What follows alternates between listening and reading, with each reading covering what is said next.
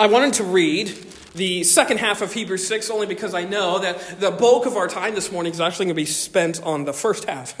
And I wanted you to have rattling around in your brain the second half because the second half is the point. The second half is the thrust of what the writer is trying to convey to this church. But I'm getting ahead of myself.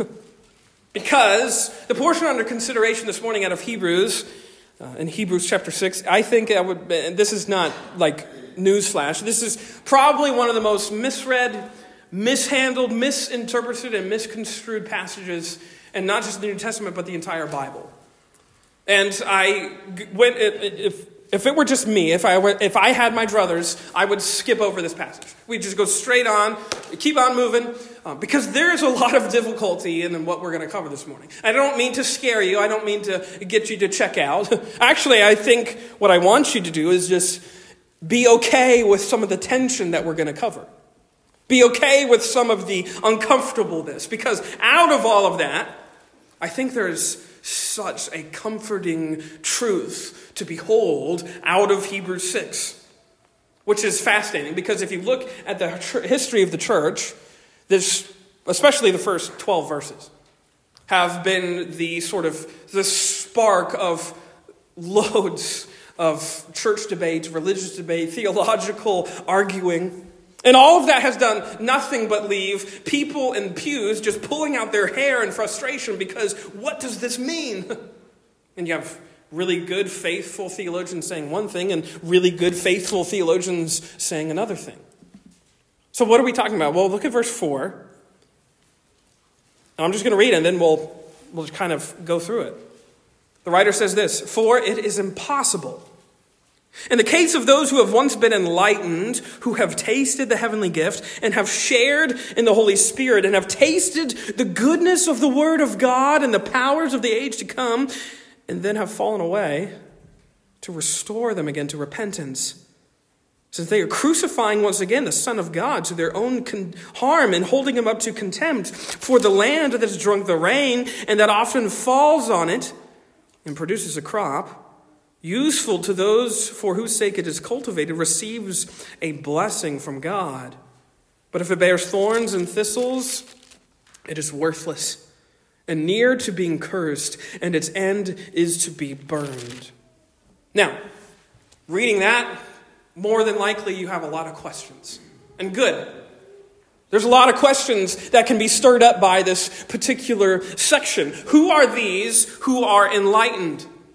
Are they genuine believers? Are these sort of like Christians in name only? Or do they have uh, just a head knowledge and not a heart knowledge? Or are these genuine Bible believing Christians? And what does it mean to fall away? Does that mean that they can that they lost their salvation? And does that mean that I can lose my salvation too? And if that's true, how do I know if I'm on that path? How do I know that I'm not falling away too? And when he says that it's impossible to restore them to repentance, does that mean that it's, it's without question impossible? And how does all of these questions and how does this passage jive with the rest of the Bible, especially all the places where it talks about we are eternally secure in Christ? And maybe you have even more questions that are rattling around in your brains right now, and that's okay. Good. You're not alone. That's where I've been basically the last several days. And in fact, those who often read this passage, I would say, are greatly confused by it. They're troubled by it. If you just read it for what it says on the surface, it's a troubling passage. And I don't think it helps. I don't think it helps at all, in fact, when there's, there's been dozens of preachers who have used, and I will dare I say, weaponized these particular verses in ways that have made even true Christians sometimes lose all sense of faith and hope and assurance. You can read it. There are too many sermons from bygone eras to count where preachers have used this passage as like their own personal mallet to beat people into better behavior. You better you better straighten up and fly right, or you might risk losing your salvation and then you can never repent again. It's a, it's a law centered message that is often given to make people live better, to live right, or what have you. I think what it leaves churchgoers is it leaves them feeling defeated and exhausted and displaced. Reading this passage can do that. But the Hebrew writer is in no way, I would say, looking to make confessing Christians somehow come to doubt their confession. He's not looking for them to sort of examine their life and, man, I, I don't, I must be falling away. He's not looking for them to question their assurance. Neither is he meaning to take a jackhammer to their faith, nor to yours. Rather, as we've read already, what is he trying to do? Solidify their faith in what? The anchor of their soul. Jesus Christ, their true and better high priest. Again, situate this within his larger conversation. Jesus is better. He's better than Moses. He's better than Joshua. He's better than Aaron. He's even better than Melchizedek, which he hasn't even gotten into, but he wants to get into because he wants to show them how great of a high priest that we have in Jesus. And he says, all those high priestly things that you've put your faith into, Jesus is better than all of them. He's better than that. You can put your faith in that. That's what I think he's trying to show them. We get lost through all of this debate. We get lost in a lot of this confusing language and wording that the writer here uses. But I don't think he's looking to make people confused. And again, I say this, this is just, you know, like inside baseball. This is full disclosure. I have spent this whole week wrestling with this, these verses, really wrestling. Wrestling over what they mean and what they should mean and what does it sound like they mean. And I'm not here standing before you telling you that I've solved 2,000 years of church debates in the span of five days. I'm not telling you that. I'm just telling you this that I have wrestled and wrestled and wrestled. And the Spirit, I think, has brought me to this place where I can stand before you and with conviction say, here's what I believe is what the Word says. So if you, if you go away from here disagreeing with me, that's fine. We can still be friends. At least I hope so. But I want to unpack this really methodically because I want you to see maybe even my train of thought and how the Spirit was working on me to show us how we get to that anchor. How do we get to that anchor in verse 19 from these verses here where he's talking about falling away? So to do that, there's we have to ask some questions, some basic questions about this text. Number one, who is the audience? Who's the audience? Who is the writer talking to? Because if we know who the audience is, that'll kind of help us with the rest of the warning. Number two, what are the stakes? What's at stake here for these who are uh, potentially falling away? What's on the line for them? What are they, what are they leaving? What are they, what are they falling away from? And number three, then, where's the solution? Where should they look? These ones who are on this verge of falling away or what have you, uh, where should they look for hope and assurance? I think how we get to that is going to be so, so important and crucial for us to see this morning. So, the audience, let's look at that. Who is this writer talking to? Who is he talking about when he references this group that he says is enlightened? I think this is really critical for understanding what he's talking about here. Notice again verse 4. For it is impossible. In the case of those who have once been enlightened, who have tasted the heavenly gift, and have shared in the Holy Spirit, and have tasted the goodness of the Word of God and the powers of the age to come, and then have fallen away, to restore them again to repentance. Here in verses 4 and 5, the writer offers a series of, we could say, descriptions of what it looks like to live the life of faith. Enlightened, tasted, shared, and what they're and what they've been enlightened by and what they're what they've what they've tasted and what they're sharing in. All of these things seem to reference someone who is genuinely saved. If you just read it if you just read those verses you have to say this is talking about a christian. And indeed i think so. Because if you, if you want to argue that verses 4 and 5 and these quote unquote enlightened people are head knowledge only Christians, so they, they have, they've been entertained by the gospel, but they haven't ever had a, a gospel awakening moment. If you want to argue that, then you have to redefine the word tasted. That's a really important word in this verse. As he says, what? They have tasted the heavenly gift.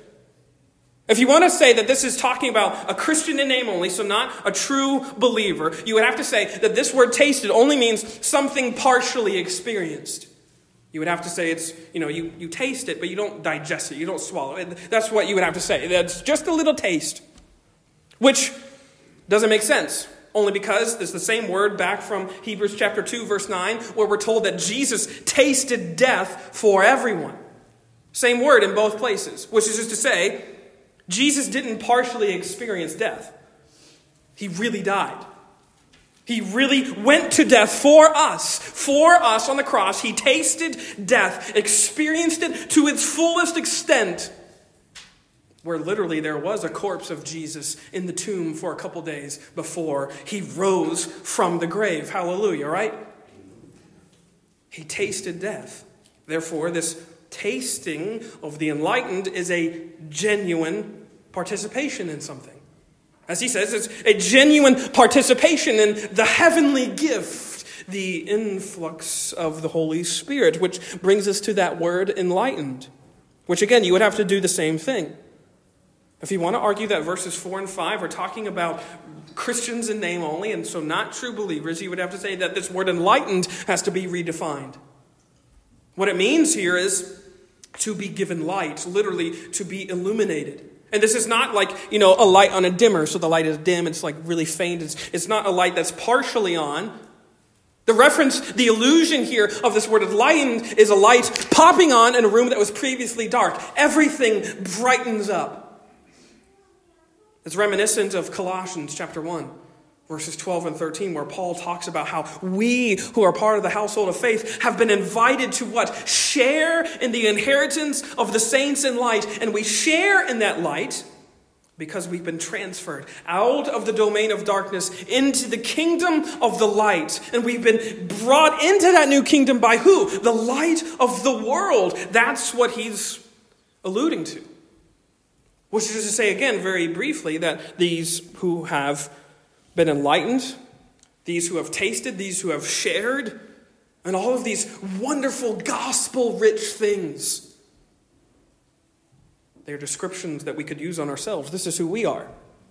We this morning, we are the enlightened of God. We have tasted in the heavenly gift. We even here this morning are tasting of the goodness of the Word of God that comes forth out of the power of God. That's what it means to be in the church. That's what it means to be a Christian at all. We who've been saved by grace alone, through faith alone, in Christ alone, we have been made to share in all of these incredible bounties of the gospel. That's what it, that's what it means to be a part of the church. We who've been justified have been made to enjoy by the Spirit of God the blessings of the justified life. Meaning, it means living in fellowship with the Spirit, as he talks about, and again in these verses, enjoying the, the fruits of God's Word with fellow believers, sharing in that heavenly gift with fellow believers as we gather, as we assemble with one another in places just like this.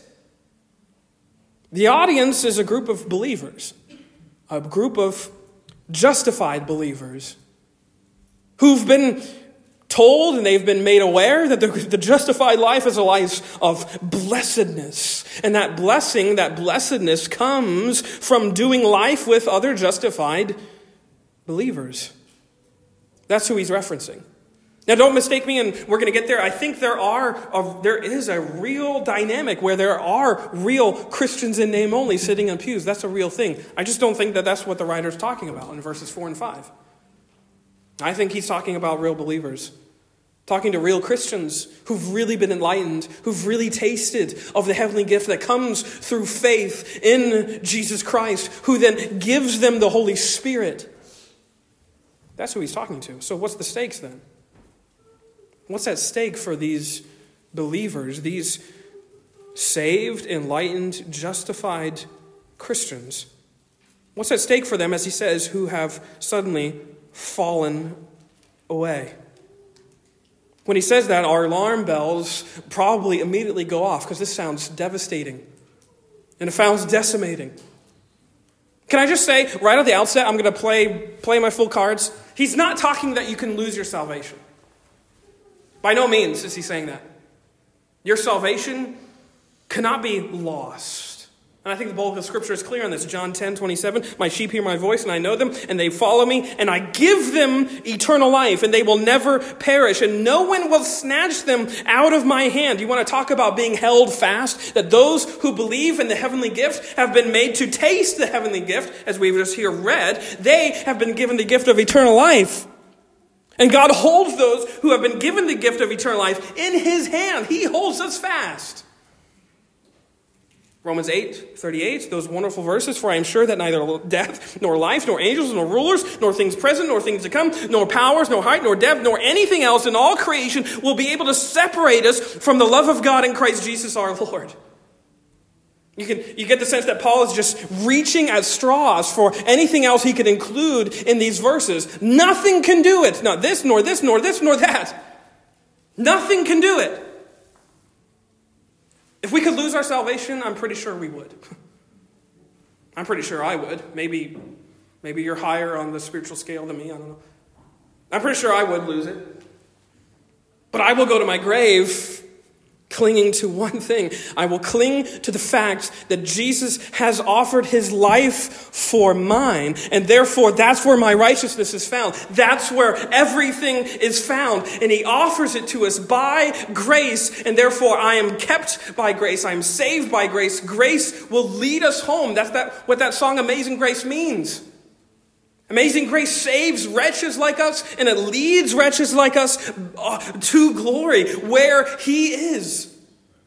It's grace all the way from point A to Z. There's no one little smidgen of your life where, where your, your heavenly standing is on you, and if you don't do it, you're going to lose your salvation. No. I don't even think that's what the writer here is talking about. At least not about salvation. So, what is he talking about? If we believe that we cannot lose our salvation because of the grip that God has on those who believe in His name and what His Son did, then what is He talking about by falling away? This is where all the difficulty is, I think. Falling away is one word in the Greek, and it, it is only used here. It doesn't appear anywhere else in the, in the Scriptures. And it means literally to apostatize, or to, I think, even more enlighteningly, it means to defect which constitutes a really deliberate, really definitive decision to turn away from something. To defect from something, you have to be a part of something, and then you turn away from it. Like in the 60s and 70s, which when you saw scores of Russian defectors fleeing the Soviet state of Russia. They're defecting from one nationality to seek refuge, sanctuary somewhere else. They're defecting from something to something else. But the key, I think, there is that in order to defect from something, they had to be in association with that thing beforehand, which again, I think gives credence to the fact that these are genuine believers who are here choosing to defect from what? What are they defecting from? Well, let's use the example that the writer just used. Again, What's the most important rule about anything in Scripture? Context is king. What's the context of this moment in which he's encouraging these believers in this church, these Hebrew Christians, when he's encouraging them to hold fast? What is the example he's just used? Well, go back to chapters 3 and 4. In Hebrews, we're not going to read them, but just think about what he does there. We covered them several weeks ago. He uses a really important event in the historical life of the people of Israel. He uses that event at Kadesh Barnea. That comes out of Numbers 13 and 14. And he's using that event to stir them to what? Greater belief in the promise. But that event in Numbers 13 and 14 is what? Is that moment when the people of God come to the borders of the promised land, and what happens? They make a conscious decision not to enter the promised land. Remember the old song? I'm not going to sing it. Ten spies went to Canaan. Or 12 spies went to Canaan. Ten were bad and two were good. If you remember that song, that's the story. The ten spies, they come back and they deliver their bad report that full of talk about giants and how we can never overcome them and it's, it's a land that we cannot we cannot overtake this land we can't do it Moses, why did you lead us here? Why did you do this to us? You brought us to this place and here's all these giants. We can't do it. And so they disbelieve. They are thrown into dismay. And what happens? An entire generation is forbidden from entering that land of promise and instead are what? Forced to wander in the wilderness for 40 years because they were brought to this place, this juncture where God was inviting them in to this place that He is, is everywhere called what? All it's always called a land flowing with milk and honey. It's a place of abundance. It's a place of blessing. And because they didn't believe, they were refused entry. Hebrews 3:19 that's exactly what he says. He says, "So we see that they were unable to enter because of unbelief." That promise Remember, the 10 bad spies are giving the report, and what are Caleb and um, Joshua doing? They're, they're there, they're trying to convince them no, we can believe because of who our God is. We can believe in what his promises is. Let us go, let us take this land. They are filled with enormous passion and conviction of what? But who their God is. And because of who their God is, they believe that the promise is true. But instead, you come to this horrible event of turning away from God, and the people are forbidden from entering that land. Now, those who say you can lose your salvation will say that not entering the land of promise means not truly saved. So, everyone that wasn't allowed to go in is, must have not been a true believer, but I don't think we can over spiritualize that event. Because if everyone who didn't enter the promised land wasn't a true believer, what did he do with Moses? Because he wasn't allowed in either. He was forbidden from entering, so he wasn't, he wasn't a believer? No, he, he definitely was. Hebrews 11, we'll talk about that. but what did it mean that he wasn't allowed to enter in the promised land? It meant that he was not allowed to participate and share in all that God had in store for his people. No milk and honey for him. The blessings of the land of promise were removed for those who disbelieved the promise. But this is critical. This is really important because that did not mean that they were suddenly not God's children.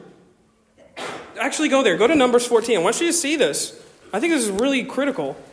Numbers 14, I'm going to read verse 20.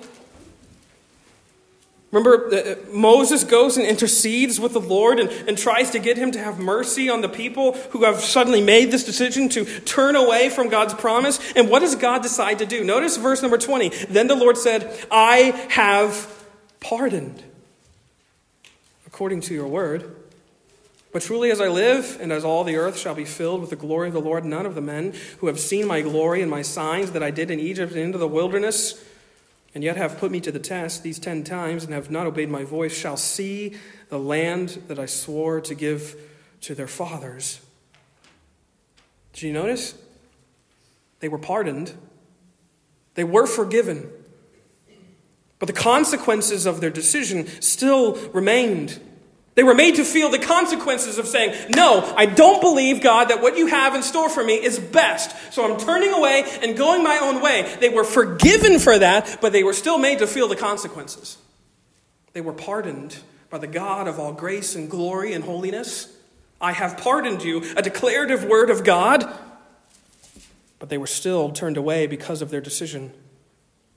You see, by disbelieving God's promises, they were falling away, they were defecting from what? All of the blessings that God was saying, follow me, and these are for you. I can't wait for you to enjoy them. I can't wait for you to delight yourselves in them. I can't wait for you to experience them. I want to give them to you. And they defected from them. And I think we can understand that same sort of crisis of unbelief uh, uh, in terms of how the Hebrew writer is talking about it in, back in our text of Hebrews chapter 6. Because these Hebrew believers, these, these honest, genuine believers in who Jesus Christ is, they're being addressed because of what? They are on the verge of a similar, similar disaster. They are justified. They are enlightened. They have the faith. They've been uh, preached to, perhaps by Paul, perhaps by others. And now they are being written this letter by this other teacher out of the scriptures. And they'll currently, because of all the persecution, because of all the hatred, because of everything that is swirling around around them, what is happening? They are teetering on the edge of what? Of falling away from the blessings of living the justified life, despite how hard that might be, despite how perilous that might seem. Remember, they're being convinced. You, you fall back to Judaism, it's way easier. And here, the writer's saying Jesus is better. He's better than anything you might be convinced of otherwise. Just like the people of Israel, who entertained that very dismal, very dull report of the ten spies, what was happening to the Hebrew believers? They had grown dull of hearing, chapter 5, verse 11. Remember chapter 5, verse 11? What does it say? About this we have much to say, and it's hard to explain because you've become so dull of hearing. I can't even talk to you about I want to talk to you about because you've become so lazy, so sluggish, and how you've received the word. It caused them to drift away from what they had heard, caused them to believe that maybe God's promises aren't that sure after all. They had heard the gospel, they had received the gospel, they knew the gospel, but somehow they now found themselves on the verge of defecting from the blessings of the gospel. And again, I, don't, don't misunderstand me. I, this is not a loss of salvation. They're not defecting from that. Salvation can't be lost. Your justification is not in question. Your justification is sure because of what Christ has done. Period. If you believe in that, your justification is sure. And I'm going to go to my deathbed saying that. Your justification in Christ is absolutely concrete sure. It's as sure as his blood that dripped from his fingers and his head and his, and his feet that fell into Jewish soil. That's how real it is. It is sure for you, but what is here happening? This does suggest, this falling away does suggest what? A loss of joy, a loss of purpose, a loss of victory, a loss of blessing. By falling away from the blessings of the justified life, they were missing out on all that God desired that they enjoy. You follow me, you hold fast to me, and there is there's something that I cannot wait to give you. That's why the writer uh, over and over again is encouraging them to what? To hold fast. He says that in verse 18. He says it in chapter 3 twice. He says it in chapter 4. He says it in chapter 10. Hold fast to your original confession. Don't lose sight of it by all these dismal, dull reports. Don't lose sight of it by people who are trying to convince you of something else. The blessings of the justified life are just that. They are realized and experienced as we live by faith with other sinners who've been justified. And he's telling them, hold fast to that. The more you rejoice in, the more you rest in, you're a great high priest who has tasted death for you. The more you uh, share in the gift of God and how he gives us his righteousness, the more blessings we will see and receive and enjoy. And by that, don't mistake me again, I'm not talking about, you know, monetary blessings like the TV preachers. If you just throw your little thing in, you'll get blessed. You'll be blessed today. I'm not talking about that. I'm talking about the fact that you will be blessed with an abundance of purpose and meaning and faith and hope and community and love and peace. That's what I'm talking about. You're searching for that? You're searching for community. You're searching for hope. You're searching for love. You're searching for meaning. I don't know where God has. That comes through this life the life of faith. Holding fast to this one who desires that you are, are given these delights that he cannot wait to give you. God delights in blessing those he justifies. It's a serious matter, I think, if we choose to punt on those blessings. That's why we have those verses in verses 7 and 8. Notice what he says. For land that has drunk the rain that often falls on it and produces a crop useful to those for whose sake it is cultivated receives a blessing from God. But if it bears thorns and thistles, it's worthless. and near to being cursed, and its end is to be burned. I think the illustration here is really insightful. Lands with the same rain falling on both lands, both pieces of property. And the one is producing crops of fruit, great abundance, great harvest, and it leads to even more blessings. And the other, it produces thorns and thistles, which make that land worthless, which is a callback back to Genesis and the curse of the garden. And all the farmer can do is what? He has to burn that ground before he can ever try to till it again, before he can ever try to sow on it again. You see, these Hebrew believers were at risk of falling away from all the blessings that God desired that they enjoy that come about when we are living life as the family of God. And some were seriously considering punting on these on these blessings, defecting from them. Some, in fact, had already done so. They had already fallen away. They had already made this decision to turn away from what God was holding out to them again. And this, as you see, is a result of what? A very dim, very lazy, very dull approach to the Word of God. Hebrews 5:11 again what does he say about this, we have much to say, and it's hard to explain. I can't even do it. I can't even get it across to you because you've become so dull of hearing. God calls us to what? To press toward the goal for the prize of the upward call of God in Christ Jesus.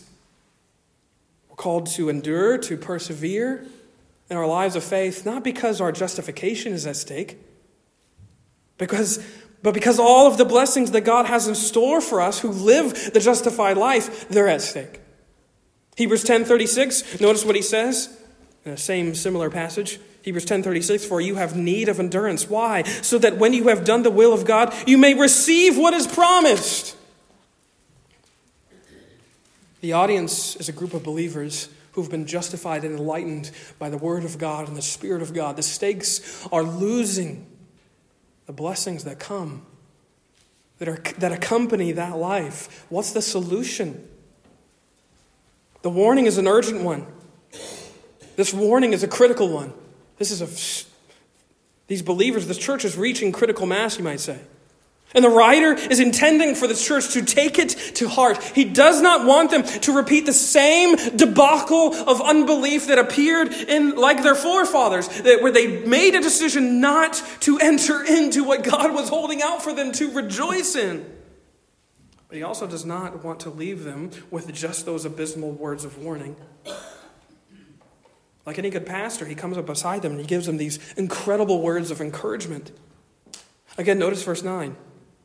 Though we speak this way, though we speak this way, yet in your case, beloved, we feel sure of better things, things that belong to salvation. For God is not unjust so as to overlook your work and the love that you have shown for his name and serving the saints as you still do. And we desire each one of you to show the same earnestness, to have the full assurance of hope until the end, so that ye may not be sluggish, but imitators of those who through faith and patience inherit the promises. Here he shares what? He is confident that this faithful, the, the, the fateful end that he just described, that's not going to be your end. I'm confident of something else for you. I am sure, I've seen it. You're already bearing the marks of God's Spirit working into, working in your life. There is better things in store. Why? Because you're bearing fruit. And you don't put your hope in the fruit, you put your hope in the fact that the one who is making the fruit to be born is the one who has justified you in the first place. And he says, I am sure of better things for you. God's word is already having its effect on you. You can be confident in that. They can be confident in what was God doing. Why? Because the promise was sure. Therefore, Instead of falling away, instead of defecting from these blessings because of all of the calamity and all of the trial that was in front of them, what is he doing? He's encouraging them, as he says in verse 11, to hold fast and full assurance of hope. Because those who held fast, they would inherit the promises, just like those who were made to enter into the land of promise. They would be made to rest and all of the blessings that God had in store for them, that He wanted to give them. And the reason they could hold fast, the reason they could have full assurance of hope is why? Because of who was making these promises. You see, it's one thing to be told to press on, to carry on, to keep calm and carry on by friends when other friends are falling away. It's another thing to be pointed to the rock solid ground of belief, which is what this writer does here at the end of this whole discussion. Again, if you we don't we won't read the verses, but in verses 13 through 16, he brings up that really familiar character, Abraham. Father Abraham, who had many sons, and many sons who had Father Abraham. He's the clearest example of just how sure, just how concrete God's word of promise really is. And in fact, you can you don't have to go there, but if you were to look at Abraham's life, his life would be very much like this. The promise that was given to Abraham was what? Uh, his name would be great.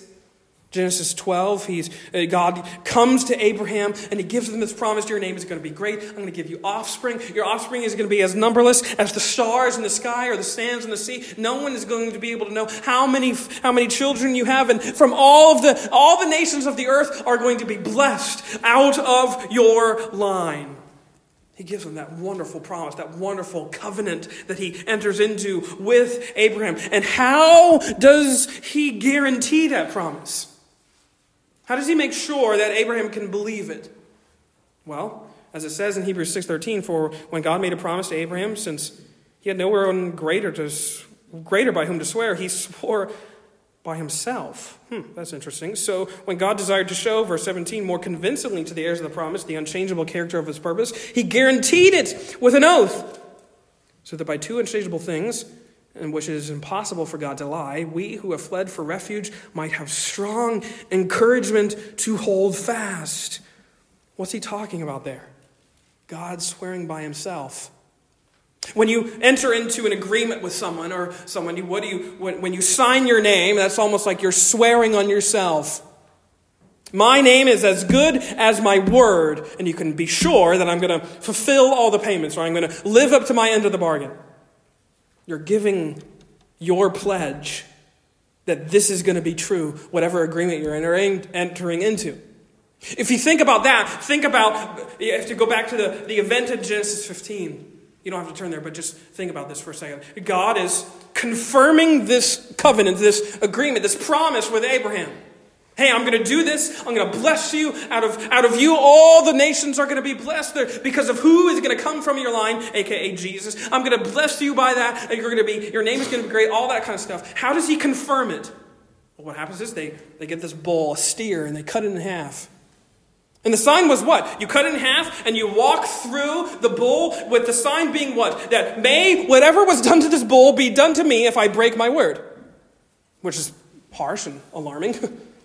Because you're, you're pledging your allegiance to something and saying, I am being very serious about the covenant I am entering into. And who is the only one who walks through the bull in Genesis 15? It's only God. Abraham falls asleep. And the Spirit of God goes through the bull, which is to say, what? God swears on himself. You want to know how sure your promise is? It's held by God's word. His name is the signatory name at the end of the agreement, and that we can be sure of. That's how sure the promise is. That's how sure God's word is. That's how sure your hope is. That's how sure your salvation is. It's sure because of who swore it on it. Jesus is not only the promise giver, he's the promise keeper. And the burden of fulfilling that promise was squarely on his shoulders. If you look at Abraham's life, it was, if it was on his, he would have squandered it almost instantly. He bumbled, stumbled over himself. Indeed, all the rest of the patriarchs did, all the rest of the characters in the Bible did. And I think that's the point all that Abraham had to do was what? Was to believe in what God said was true. Genesis 15, 6, and he believed, and the Lord counted it to him as righteousness. Abraham believed in God's word of promise, even when that promise looked in doubt. Hey, you're going to have children, but you're 99 and you don't have any yet. We need to work on something, God. That seems a little doubtful. but he believed. You see, the point is what? the gospel of God and his love for us in Christ is just as sure as the promise given to Abraham. It is sure because God swears on himself. All of the, the, the, promises and the purposes of God, they spring from what? His unchangeable character, meaning that it cannot be revoked. It cannot be rescinded. God in Christ has promised to what? To rescue the lost, to redeem the world, and to make it new. The fulfillment of all of those things is found in who? In Christ Himself, who is the, the yes and amen of all of God's promises. He is the hope that's set before us. Your salvation, my friends, and the blessings that go along with it are anchored in that, in the infinite work of Christ. Who, as we're told here, notice again, verse number uh, 19, we have this as a sure and steadfast anchor of the soul. A hope that enters into the inner place behind the curtain where Jesus has gone as a forerunner on our behalf, having become a high priest forever after the order of Melchizedek. See, he's pointing them back to again the priestly work of Christ, where that great high priest on the Day of Atonement, back in the times of the Israelites, he would enter into that Holy of Holies on one day of year and make an atoning sacrifice for the people's sins. And here he's saying, we have that in Jesus, and he's done it one time forever.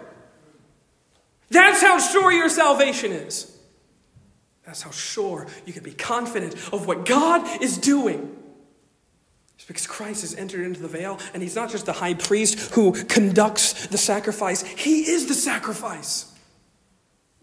The blood that's sprinkled on the altar is not a lamb's, it's God's blood. It's the blood of Jesus Christ who comes there and he dies on the tree and he dies for you and me. Therefore, he is making you have strong encouragement. Your promise, his promises are true. You can hold fast to them. Your anchor is sure because your anchor is Christ. You can almost, I, I, I, almost get this, this sense that, that the Hebrew writer is almost taking up the role of Caleb and Joshua.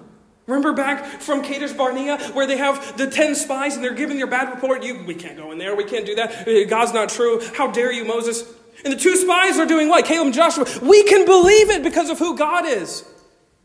And the writer is doing what? The same thing. You can believe in the promises of God because of who God is and because of who He's sworn on. He's sworn on Himself that He's going to bring these things about. Therefore, hold fast. Even when it looks like these promises are in doubt, you can hold fast because of who God is. It doesn't matter what's coming your way. You have a sure and steadfast anchor, and Christ alone. He anchors your life and your soul so that you receive his blessings, and we only need to believe. We don't have to doubt his word, even when his promises appear to be more than a little questionable. Because God is a man, a God of his word. Sometimes we go through enormous seasons of upheaval seasons of upheaval where it feels like, uh, is God's word really true? You know, he said this, but he doesn't seem to be living up to this. There, at that moment, what's happening? You are being tempted, tempted by some 10 bad spies, tempted by a dismal word of God to disbelieve in what God has for his people. He doesn't promise his people that it's always going to be hunky dory. But what does he do? Promise? He promises that if they hold fast, he's leading them to a place of abundance. And whether that's here or whether that's in the next life, the promise is sure, my friends. The promise is sure. We can hold fast to Christ. We can hold fast to our anchor. Our anchor is sure. We don't have to doubt the work that God has done in Christ. We don't have to doubt what He has accomplished for us. It's been accomplished forever for you. As you go out of here this morning, I want you to be sure of one thing that your justification cannot be lost. It's not going anywhere. Because Christ has anchored it in Himself. And your life of blessing, too. Again, that doesn't mean everything's going to be rainbows and unicorns. And your bank account is going to look suddenly like seven figures long. But it does mean something else that you're going to have a peace that passes all understanding. And when trials come your way, though Satan should buffet, though enemies might challenge, though friends might stab you in the back, though people that you were close to, they suddenly fall away, you have an anchor that is sure. You have a hope that is set before you, and that hope is Christ alone. His promises are true. Do you believe in the promises of God for you this morning? Your anchor is sure, my friends. Let us pray.